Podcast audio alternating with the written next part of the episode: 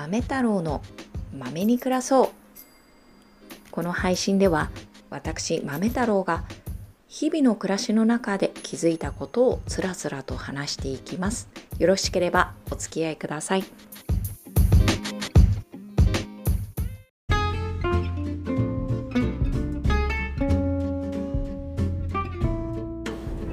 こんにちは。いかがお過ごしですか？豆太郎です。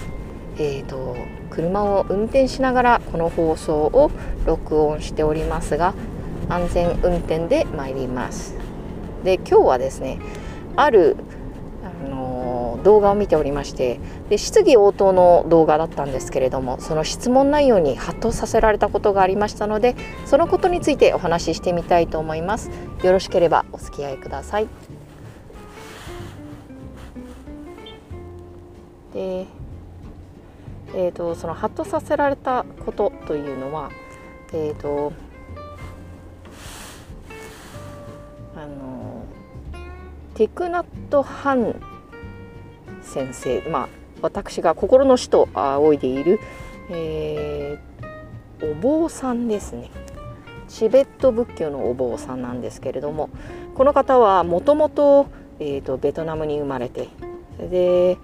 後にですねアメリカ留学をされたりしてあのスタンフォード大学の方に留学されたのかな？でアメリカ滞在時にはあの、えーと、公民権運動を盛んに行っていてえーと、黒人のねあの地位向上にあの尽くされていたマーティン・ルーサー・キング牧師もおられたとでかなりあの交流が深かったというふうにされています。あのテックナット・ハン先生はですねおしなべて温厚な方なんですけれども一度だけ激高したことがあるというふうにあの後にですねあのおっしゃられていてそれがその懇意にしていたマーティン・ルーサー・キング牧師が暗殺された時というふうにおっしゃっています。それぐらい信仰が深かったということですね。であのこの先生があの先生は、えー、でベトナム戦争の時にね反戦を唱えられてであの政府からあの反逆因子とみなされてあのベトナムあベトナムじゃないやフランスに亡命されてでフランスでプラムヴィレッジというあのお寺を開かれるんですね。でそこで質疑応答というようなセッションだったり瞑想のセッションリトリートをされていたんですね。で質疑応答はその中の一つでああの私が見たものもそのセッションの中の一つだったんですけれどもえっ、ー、とどうしたらもう一度自分を好きになれるでしょうか？というような内容だったんですね。あの英語であのいつも開催されているんですけれどもそれがこう「How do I love myself again?」っていうふうに言われていたんですね。でこれが非常に興味深い質問だなと思っていてその「How can I love myself again?」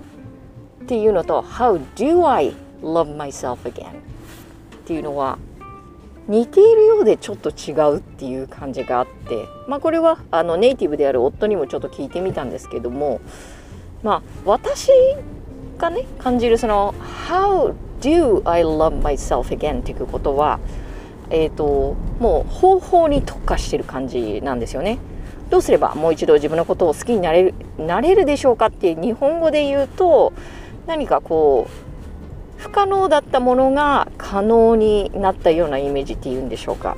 なんというか日本語のその好きになれるでしょうかっていうのは多分日本語的なあの観点から考えると How can I love myself again?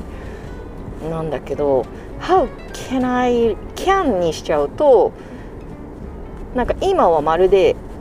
あの自分を好きでないような感じがしますね。で How do I っていうと本当に方法好きになる方法を教えてくださいみたいな感じなんですけどでまあ私がハッとしたのはこう can でも do でもいいんですけどね。あのー、もう一度っていうところがまたどうしたらまた自分のこと好きになれるかなっていう「また」っていうのはそのかつてはできていたことで、まあ、今はできないという含みも持つかもしれないしまああのさほど今はできたという実感がないというだけなのかもしれないんですけれどもそうなんですよねと思ったんですよね。だってね赤ちゃんの頃とかってもう何というか絶対的に愛される存在だったわけだし自分はそれを疑わずに済んだわけなんですよね。でみんなに可愛い可愛いしてもらってたくさん愛されて全然知らない人からも愛を受けて育っていくわけですけどもその成長の過程の中でどこかでこうした方が自分は愛された。例えばすごく勉強を頑張ったら愛された。運動ができたから愛されたと。かその条件付きでのその愛情っていうことに気づき出すというかねそういう認識を持ち始めるわけですよね。何々するから私は愛されるみたいな。である時は何かした時にねすごく叱られてでこんな私は愛されない私は価値がないというふうに思い出したりするわけですね。ということは愛されるということにことが自分の価値というふうになっていく。その他者の評価こそが自分の価値。で本当は自分はこうして何かねえっ、ー、と選択に迷った時こうした方が愛されるっていうような形で愛される方を選ぶようになっていくで選ぶようになっていくと自分との分断が起きていくんですよね。でそれが深刻になっていくっていうようなことが考えられるかなと。よくねやりたいことが分かりませんとかっていう話を聞くんですね。でそれは全然珍しいことではない。ということは自分がこうだと思うその自分のその直感だったりねそのやりたいと思う気持ちを信じるよりも愛される方を選んできたっていうことではないのかなと思うわけですね。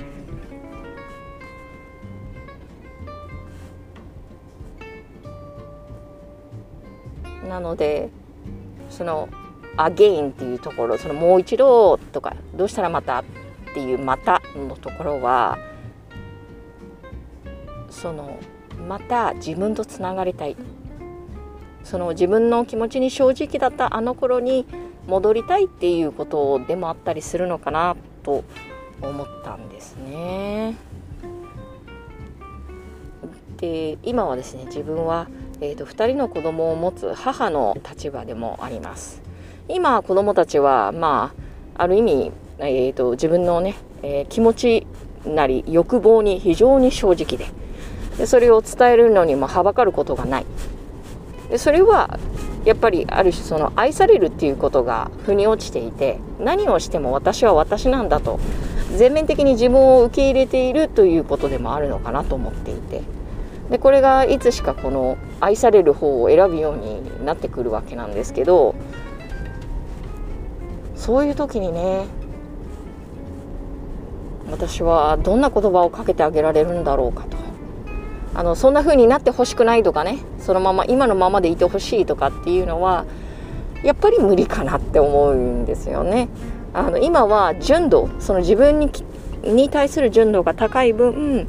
やっぱりあの社会性とかそういうものが育た育っていないまだ未熟な段階です。なので相手と交渉してなんとかこうあのお互いが納得できる打開点みたいなの妥協点みたいなものをあの見出すとかいうのができないわけですよね。なので今純度高いままにいるのはいいんだけどそのままではいられない。うん、でそれはある種社会性を身につけることとも一つありそして、まあ、あるところではあの自分とのつながりっていうのが少し希薄になっていくっていうこともあるのかなと。まあ一長一短ですね。でそういう時にそれでも何を選んでもあのあなたのことを愛しているよというようなことをね言葉はね投げかけていきたいしそういうふうにあの行動でも思っていますよというのを伝えていきたいな。例えばずっと話をね聞くとかね。何て言うのかな。まあ難しいところなんですけどね話急いでたりもう寝る時間だったりすると切っちゃって